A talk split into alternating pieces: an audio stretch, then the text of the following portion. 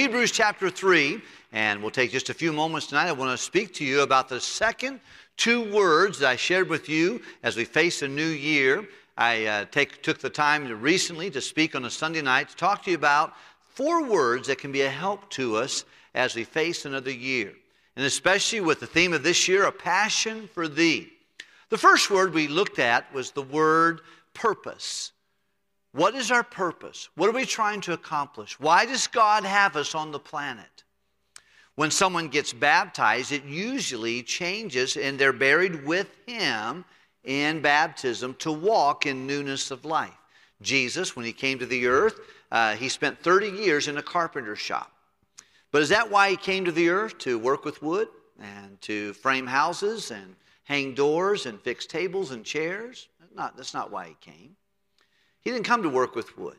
And everything changed whenever he got baptized. When he got baptized, he realized that that was the turning point, that was the hinge. Now he came to the earth to do what God put him on the planet to do, and that was to give his life a ransom for many, to seek and to save that which was lost. But uh, it's important that we understand our purpose. It doesn't mean you quit your job after you get baptized. But what it does mean is that you're buried with him in baptism to walk a new way with a new purpose. And some of us, we got baptized, like me. I, I got baptized over 50 years ago. So it's been a long time, but I, I feel like I need, and it's one of the reasons when, we, when people get baptized, we ask them, Do you want to live for the Lord? Is this your decision? Uh, I think it's important. Uh, one of the things that really frustrate me from time to time, I'll find someone and say, Well, I was baptized there 13 times. I can't stand that. Someone failed to explain to them what it was, what it was about. And that sometimes people kind of get the assurance of salvation to get baptized again, and I think they should. But just to do it, just to just to do it is not. It's not a. I, I think there's some there's disconnect because it ought to mean something. But your purpose changes. Why did God put us on the planet? If He saved us, then why did if we didn't have a purpose, He'd just take us home. But I do believe that we're here for two main reasons. Number one, to honor the Lord. Number two, to help somebody else. To glorify God and do good for someone else. And the best thing you can do for anyone is to introduce them to Jesus Christ. To be, at, to be after getting the gospel to someone. I wish that all of us would pray God, use my life today to make a global impact with the gospel. Every teenager, pray that. Every senior adult, Lord, use my life to make a global impact with the gospel. See, some of you will never pastor a church, but you could win a pastor. That's right. You may, you may not ever pastor a church, but you could disciple a pastor. You may never be a pastor's wife, but you might win a pastor's wife. You might support someone who's doing that. I think of one young man that was soul winning with Brother Spear there. I know Brother Kingsley since he, even when he's just a single young man, now he's married and has children. He's a pastor of a vibrant church. And he's in charge of that information center there. But I just remember when I sat on a, on a bench outside with him, and this is probably now, probably eight years, nine years ago. And just uh, he had come to know the Lord as his Savior. He was in the Bible college there in Howes College, West Africa, and sitting with him. And I, I, just thought, I didn't know that he would one day be so excited about going to community and starting a church and gathering people around him and now training others and sending them to the Bible college and now teaching in the Bible college. It was a beautiful thing to see what the Lord can do. But all of us want to be involved with God to make sure that you honor the Lord and you help someone. If you're not doing that, you're failing, and I'm failing in my purpose of living. Now, some people, they're excited about how they can do on a video game. And listen, that's just, that's silly. You know, if you're going to do a little bit of video games to kind of be a diversion or sports to be a diversion or a hobby to be a diversion, that's understandable. We all need to kind of disconnect so that we can connect back. But if that's your purpose, is to beat some clown in Idaho on a video game, you got, you got rooms for rent upstairs, unfurnished. That's silly. That's a silly purpose. And only I think the Satan and the world system would want you to do that. That's not God's plan for your life. And I think there's some other things we can laugh about that, or we can say, Yeah, I'm glad you're talking to kids about that. But there's some adults in this room that got some issues beyond video games. There's some precious girls in this room, and if we count the hours that you scroll through a, a, a, a social media, it will be hours and hours. And it oftentimes takes you to places that you should not go and knowing things that you have no business learning. Garbage in is garbage out. You cannot help but speak of the things which you have seen and heard. Be careful what takes place. He said, make sure you know your purpose. Number two is responsibility. We need a revival of responsibility. When God made Adam, he gave him three things right out of the box. Once he breathed into his, his nostrils the breath of life, he became a living soul. He quickly gave him responsibility to dress and keep a garden. The second thing he gave him was a rule. He says, See that tree over there? You can eat any tree, anything, uh, any plant, any vegetable, any fruit on any place in this garden, but that tree, don't eat that tree. Then, number three, he gave him relationship, first with himself and then with Eve. And men, when you and I are train wrecks, it's usually because we're not responsible with what God told us to do. We fell asleep at the wheel. We got so caught up in selfishness and doing what we want to do that we're not taking care of the garden that God gave us and responsibility. Or we don't keep the rules. We know what the rules are. Or we don't work on relationships. Relationships don't, you don't have good relationships because you want them. You have them because you work at them and you're asking God to help you. You pray your way through problems. But men, especially, I believe it's so important. I, I cannot say the ladies are exempt from these three things, but I, especially for a man. Be responsible. Keep the rules. You know what's wrong? Don't do it. You know it's forbidden? Stay away from it. And, and then if you got a relationship, well, work at it. Ask God for wisdom. Quit being a whiny baby. Quit being all about you and your feelings and your thinking, your desires. You know, a, a, man shows God and his wife he loves him through sacrifice. We learned that at the marriage retreat. For God so loved the world that he gave. If there's a lack of love in the Wilkerson home, you're looking at the problem. It's my job to sacrificially care for Linda and my family. A lady shows she loves God and her family through surrender. The Bible tells us that, that God is our, Jesus is our groom, we're his bride. He proved his love to us, and that while we're yet sinners, Christ died for us. How do we prove our love for him? If you love me, keep my commandments. We show him our love by our obedience and surrender and submission. The same is true in a husband wife relationship. There's oftentimes there's things there, and I want to encourage you to consider. Uh, there are oftentimes things that are just are sin gets complicated. Sin gets complicated, and nobody should be abused or have a, be a doormat or things of that nature. But I do believe the biblical principles are very clear. And I think we need to look at them and say, God, I don't feel like that's right, but whatever you say, as for God, His way is perfect. There's a way that seems right to me, seems right to you, but you and I will not like the end result of doing things our way. He that trusts in his own heart, his own thinking, his feeling, his desires is a fool. But we need to take responsibility. And we need a revival responsibility. And sometimes you have to take responsibility for somebody else's mistakes. You know, I have to take responsibility for the mistakes of others. That happens in any generation. There are things that happened years ago that you and I have to take responsibility for and deal with. Uh, we have to stop the cycle of sin. We have to face it and say, you know, that wasn't exactly right, and God helping us, we're going to do things right going forward. You have to accept responsibility for what God has given you, the light that God has shown you. Uh, you, you and I have been given great blessings. And if I don't live for the Lord, if my kids don't live for the Lord, woe is them. I would not want to be them, and I would not want to be me at the judgment of Christ if I fall off the wagon. And I've chased the world when I've been given so much. Young man, you listen to me this evening. Young lady, listen to me. God's put you in a Christian home and a Christian school and given you opportunities. You ought to, you ought to wake up and realize, look, I've got a responsibility. I've been given a lot. To whom much is given, much is required. I think there's many young people that have been given very much in their life, and yet they're doing more with what little they've been given than you and I have been given so much. And we flip our nose at the, at the opportunities and make excuses. And people that are good at making excuses aren't usually good at anything else. Want to play the blame game. That's their fault, their fault. That person failed, so I'm an idiot. You know, that's dumb. Well, I quit because they did this. Well, you're going to find all kinds of excuses to quit. Whatever you, it costs for you to quit, the devil will give you an excuse for it. Whatever your price is, he'll pay it. If you need someone in your life to mess up for you to mess up, well, that'll probably happen.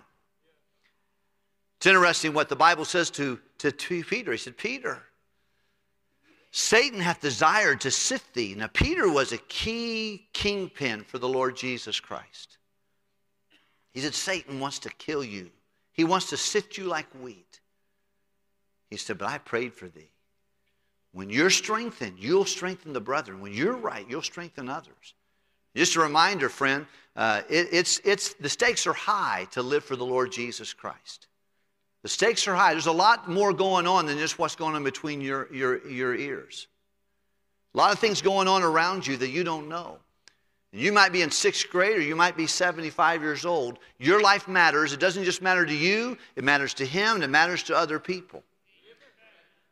Take responsibility for your, for your decisions.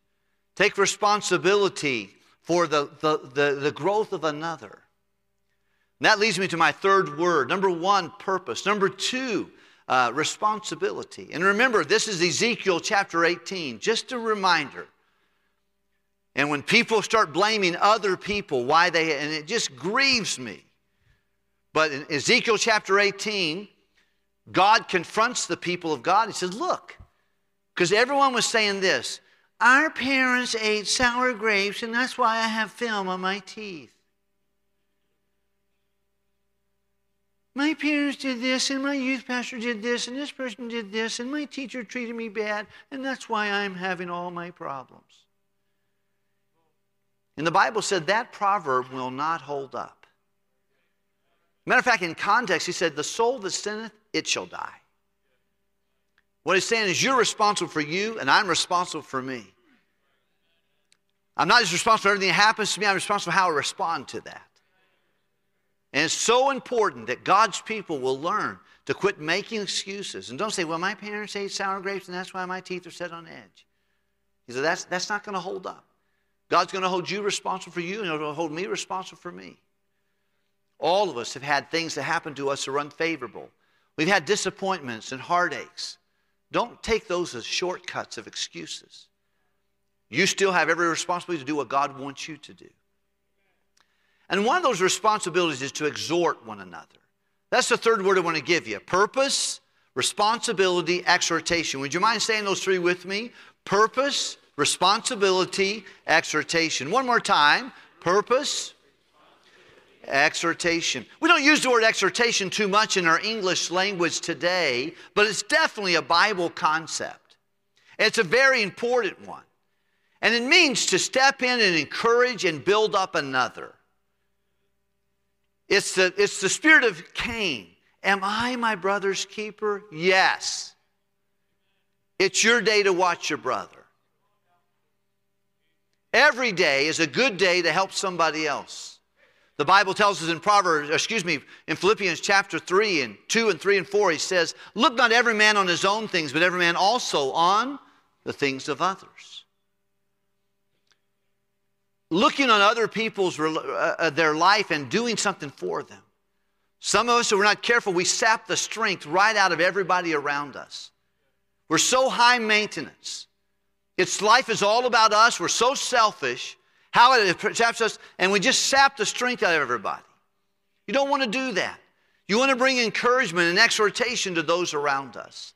And the Bible's very clear about this, and we find this in the book of Hebrews, our reading tonight. The, the, the, the, book of Hebrews is a great book. It's the only New Testament book that we don't, we're not sure who wrote it. God chose to leave the author uh, anonymous. But it was definitely written to Hebrew believers. And Hebrew believers, and by the way, if you feel, if you don't understand that, you'll get a little squirrely in chapter 6 and 10. if you don't understand that it's written to Christians. It's written to people who have accepted Jesus Christ, but they are struggling, asking themselves question, is it worth it? To suffer, to go through difficult times, to be rejected by your family. They're having head, head scratching moments. Even though they've accepted Christ, the author is telling them listen, whatever you have to go through, whatever you have to give up, whatever challenge you have to go through for the name of Jesus Christ, for his sake, it's worth it. Because Jesus is better. He's a better sacrifice. He's better than angels. He's, uh, he's better uh, than, uh, than the Old Testament priest of Aaron, and he's a better high priest, and all these things. He just builds a case all the way to chapter 10 about Jesus is better. Chapter 11, he gives the hall of faith of people who believe Jesus was better. And then, chapter 12, he says, Listen, if he's better, then run your race. And remember the fan base, people are watching you. Remember, run light. Lay, lay aside every weight and sin that has so easily beset you. Remember to look into Jesus, the author and the finisher of faith. Remember to keep fighting the good fight of faith. You've not yet resisted against blood, uh, sin, striving against sin. You, you haven't bled out. You've got enough in you to do what you need to do. And by the way, I can do all things through Christ which strengthens me. That's not just a powwow a verse we say when we want to win a basketball game. That is genuine heart belief that I can do anything God wants me to do. You can raise children. You can raise godly children in a wicked world. You can be pure in a world of sewage. You can have a pure mind, you can have a pure heart, you can, you can love and lead and serve, you can win souls to Christ, you can go to the mission field of that. Anything God wants you to do, you can forgive someone that's hurt you. You can do anything God wants you to do. And he, he reminds them about that. He tells them, you know, listen, don't get mad at the Father. It's crazy how many Christians have built a case against God who has forgiven them and saved them and loved them and called them with a holy calling, and then something bad happens to them, and all of a sudden, God's on trial again. He said, Don't get mad at the Father. Good night in the morning. He's been so good to you, and He's chasing you. He's allowed difficult things to happen, and everything that happens in my life, your life, is Father filtered, and we can trust Him. And He is way too wise to be mistaken. He's far too good to be unkind. It talks about interpersonal relationships and lifting up your, your, your, your knees that are low and your arms. Get them going and, and make sure that you follow peace with all men in holiness, without which no man can see the Lord. Nothing takes you off your vision of God like interpersonal problems with everybody else around you. And then he says, Be, be diligent. Watch, give looking diligent, lest any man fail the grace of God, lest any root of bitterness springing up troubles me and defiles other people. Don't be a bitter person. And you have no excuse to be bitter. When conflicts happen, you're going to have to figure out how to deal with them with the Lord's help. And don't be bitter. Don't give your kids a bitter dad, bitter mom, bitter grandparents. Don't do that. Don't give your parents bitter kids. Don't let anything happen that would cause you to be bitter. Because bitterness troubles you and defiles many around you. If you have a pick between what you want to do, be troubled or defiled, most of us say, I will be troubled. But the problem is when people are bitter, they, they're, they're, they're bothered themselves, but they really affect adversely other people in a very terrible way. But he tells them that in the book of Hebrews, these are things you need to do. Now, real quickly, in this passage of scripture, he's referencing the Old Testament believers, and he's almost quoting verbatim Psalms. But he says, Look, I don't want you to harden your heart. By the way, if your heart's hard, that's on you. If my heart's hard, that's on me. We can make all kinds of excuses, but if you've got a hard heart, by the way, it's very important that you have a tender heart. It's a command of God be kind, tender hearted, forgiving one another. If your heart is fine, you find it getting calloused and frustrated and apathetic with everything around you, you better, you better give some attention to that. Better say, Lord, I don't want to have a hard heart. I don't want to become skeptical and cynical. I don't want to become caustic. I want to keep my heart tender, like a little child. Tender and ready to receive, and ready to forgive, and ready to serve. And not, not finding myself becoming like, yeah, yeah. Bless me if you can. No, you don't want to be that way. And he challenged them, don't be hard hearted. But just for the sake of our message tonight, would you look, if you would please, at chapter 3 and verse number 13. Verse number 12 Take heed, brethren, lest there be any of you of an evil heart of what? By the way, faith is the most important thing about us. And by the way, evil heart of unbelief, a lack of faith is an evil heart. But we think, oh, evil heart's when you hurt somebody or you're, you're some pervert someplace. No, evil heart is someone who doesn't have faith. And you want to finish your life with faith. He says here, departing from the living God, an evil heart of, of unbelief that departs you from the living God. You don't want to do that. Now, verse number 13. But exhort one another, how often? While it is called when? Lest any of you be hardened through the deceitfulness of sin. You know, one of the things that God says in exhortation means to consider one another, to provoke each other to love and good work. That's exhorting each other. And it's important because exhortation helps your brother and sister not get caught up in sin. So I am my brother's keeper. I, am, I have responsibilities to, to talk and to encourage my brother and to exhort them. How often should I exhort them according to this verse? Daily. Exhortation is a very important Bible concept. We can see it in several places. Let's look, if we can, at just a few places. Go to First, uh, First uh, Thessalonians chapter 2. Probably will not go to the last part tonight, and, and, uh, but let's look at these. I want you to see it. First Thessalonians chapter 2. I want to hear your, your pages of your Bible turning there, would you? First Thessalonians chapter 2.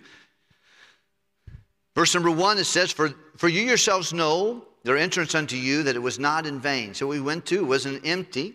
But even after you had suffered, we had suffered before and were shamefully entreated or treated ye know in Philippi, were bold in our God to speak unto you the gospel of God with much contention. Would you look at verse number three? Read it with me. For exhortation was not of deceit. Yeah. Here, you know, if you're going to exhort someone, you need to exhort them with sincerity. Be serious and be sincere about your exhortation. You don't need to be flattery, flattery, flirtatious, flirter, flat. You don't need to do that. No, you need to, you need to do it with sincerity, genuineness. And he says, here's, he said, when we came to you, we didn't do this with deceit. I, I just tell you, friend, listen, uh, when you're witnessing to someone, just give them the honest truth. Don't try to trick anyone. Don't try to use deceit. I think it's satanically, uh, it's a satanic strategy to try to trick somebody. Tell them the truth. Do you have any questions? Because all you are is you're just the mailman reading the mail. You didn't write it, you just recite it. You can't save anyone. I love the fact that our young people have been trained to how to give the gospel, and one of them today on the way to church got to lead a young man to Christ, and I was so thrilled about that. But when you're giving someone the gospel, it's not with deceit. And you're thinking, well, I haven't led someone to Christ. I hope I could lead this one. And boy, I want to make sure he gets saved. I want to make sure she gets saved. Those are thoughts you need to throw down in your mind and just give them the truth. God is the one who brings that together. And that's what Paul says. He said, But my exhortation was not with deceit, it was not with guile or, or conniving or manipulation. But the same is true with each other. You want to make sure that you exhort each other daily and do it with sincerity. Look at chapter 4, would you please, in verse number 1 and 2 of 1 Thessalonians. Let's all read it together. Can we please? Ready? Begin in verse number 1. Furthermore, then, we beseech you, brethren, exhort you by the Lord Jesus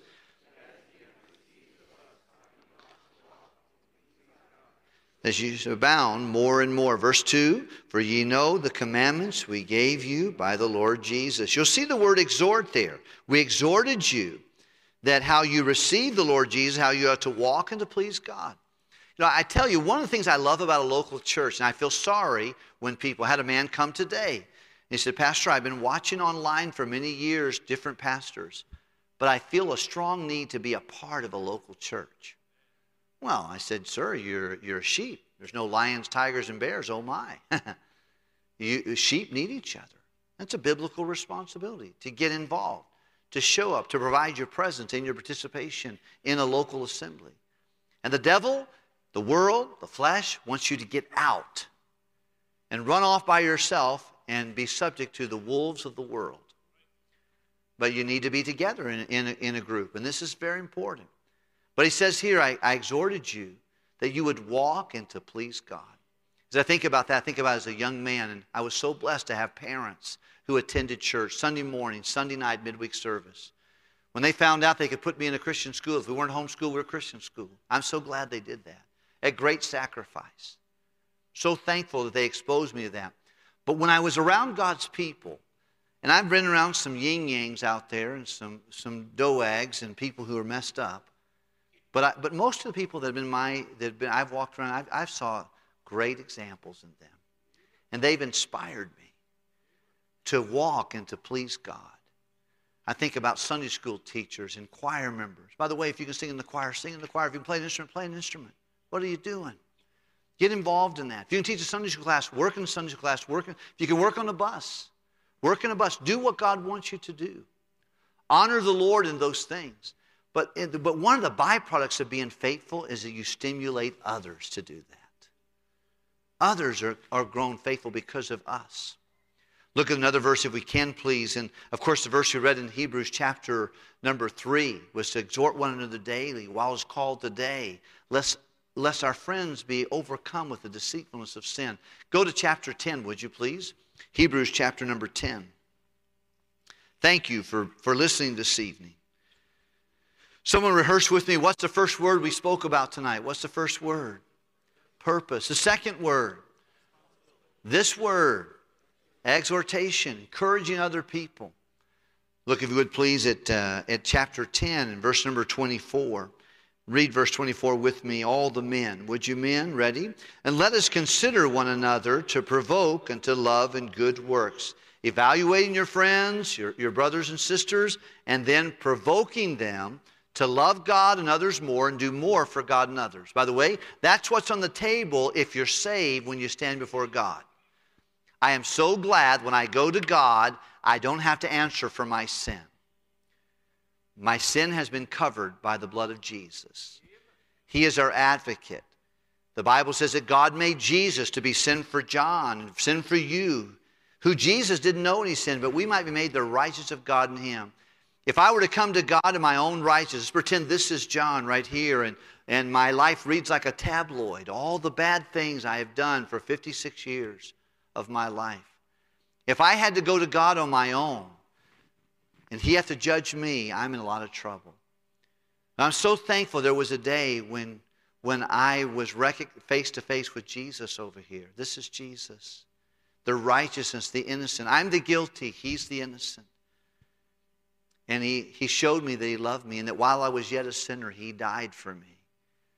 And he rose again. And then I had the information of the gospel and I said, Yes, I will accept your gift, of eternal life and he enveloped me in his righteousness. And now when I go to God, he doesn't see me. What does he see? His son. However, I am responsible. I'm not responsible for my sin because my sin has been paid by the blood of Jesus. But I am responsible for the what I did and why I do it, for my love and my good works. That's why you, you want to be in, in a situation where you're stimulated to do something. If you stay here very long and you're not stimulated to do something, you're in a wrong place. You ought to be stimulated to give, to love, to forgive, to minister, to serve, to do something every day of your life. Why? Because that's what you're going to have to. In just a few days, we're all going to answer before God. And we won't have to answer for our sin, we'll be answering for our service. Well done, thou good and faithful servant. And we answer for our motives. That's one thing God knows. I'm going to pull back the curtain one day of the hidden counsels of the heart. You don't know why I do what I do, but He does. I don't know why you do what you do, He does. And He won't need a prosecuting attorney, He won't need any evidence. He knows everything. The ways of man are before the eyes of the Lord. He pondereth all of his goings. With that in mind, he said, I want you to, to, to provoke one another to love and to good works because those are two things that are important. I am so grateful for good friends and my lovely wife and my dad and my mom and my brothers and my sister, my college friends I met here at Houses of God, this wonderful church family before I was ever your pastor, many of you were used as tools to edify and encourage me to love God and uh, others more and do more for God and others. But then in verse number 25, he tells us why we ought to be here. Let's look, if we can, please, verse 25, and we'll conclude with this verse. Not forsaking the assembling of ourselves together as a manner of some is. But, what's the next word? I'd like for you to underline that in your Bible. If you're going to have underlined things in your Bible, you want to underline that. That's a word that doesn't get focused on in this verse very often. But exhorting one another, so much the more as you see the day approaching. Be present and participating in the house of God when you come together. One of the reasons God wants us to come is not just to sit and listen or just pray, God, I hope the pastor's got a good one tonight because I am tired. Or just let me get something out of the message. You know, when you show up at church, you need to be an instrument of God's help to exhort others. That means you ought to come with a note occasionally. You ought to come with a good word. You ought to come with a smile. You ought to come with something, Lord, what can I bring? When you come to church, you want to bring an offering to the Lord. And that's not to raise money, that's to show our love to God. We ought to, we ought to come with, a, with an opportunity. Who could I be a blessing to? You know, when you bear one of those burdens, you fulfill the law of Christ. You know what happens? He begins to bear your burdens. People that go around and say, My name is Jimmy, take all you give me. I need, I need, I need. That's because they're not helping anybody. It's amazing how lighter your burdens are when you're bearing other, other people's burdens. And you're exhorting someone. Someone in this church needs you. There are precious little ladies who have lost their, their, their spouse. There are men who've lost their wives. There are, there are single men raising kids. There are single ladies raising children. And it's not right for us to come and just to, to be oblivious to that. There are single young men and women who have been saved in recent days, and they need somebody to pray with them and for them and care about them. They may be in the balcony on a Sunday morning. Don't just come and sit down and plop down. When you see someone you're not familiar with, don't let you you need to go see them. I was so blessed this morning. Several people saw visitors that just came. And they, they brought them to the visitor welcome center and said, Hey, I said, tell me who's visiting. I just met them this morning. We sat in the same section. This is my friend. Well, praise the Lord. That person needs them. You, you see them coming in and they're looking like, what? This is a big place. Okay, that's your cue. What can I do to step in and help that? When you see little mamas getting their kids all ready and getting them in, what can you do, if nothing else, just to bless those kids? Pray with that mama. Pray with that man. Encourage them. He said, I want you to come to church and not forsake the assembly yourselves together. It's one of the reasons I don't, I'm thankful for live stream, but I don't like it if you could be here. And I'm not here to hurt anybody. But you can't do the reason we're supposed to come together sitting on your couch in your pajamas. You can't exhort one another. You're just 100% a taker. You can only do that when you show up, and you show up for the right reason to be a blessing. I think this would be a game changer in many lives if we would say, Lord, what is my purpose? What did you put me on the planet for? I want to be responsible. I'm responsible for my past. I'm responsible for some of my parents' past and my father's past and have to deal with that. That's okay. I'm responsible for other people. I'm responsible for the light God's given me, and I am here to help somebody. Lord, help me live from day to day in such a self forgetful way that even when I kneel to pray, my prayer will be for others. Others, Lord, yes, others. Let this my motto be. Help me to live for others, I can live more like thee. And help me in all the work I do to ever be sincere and true, and know that all I do for you, Lord, must needs be done for another brother or sister. Let self be crucified and slain and buried deep and all in vain. May efforts be to rise again, unless to live for others exhorting, responsibility, and purpose.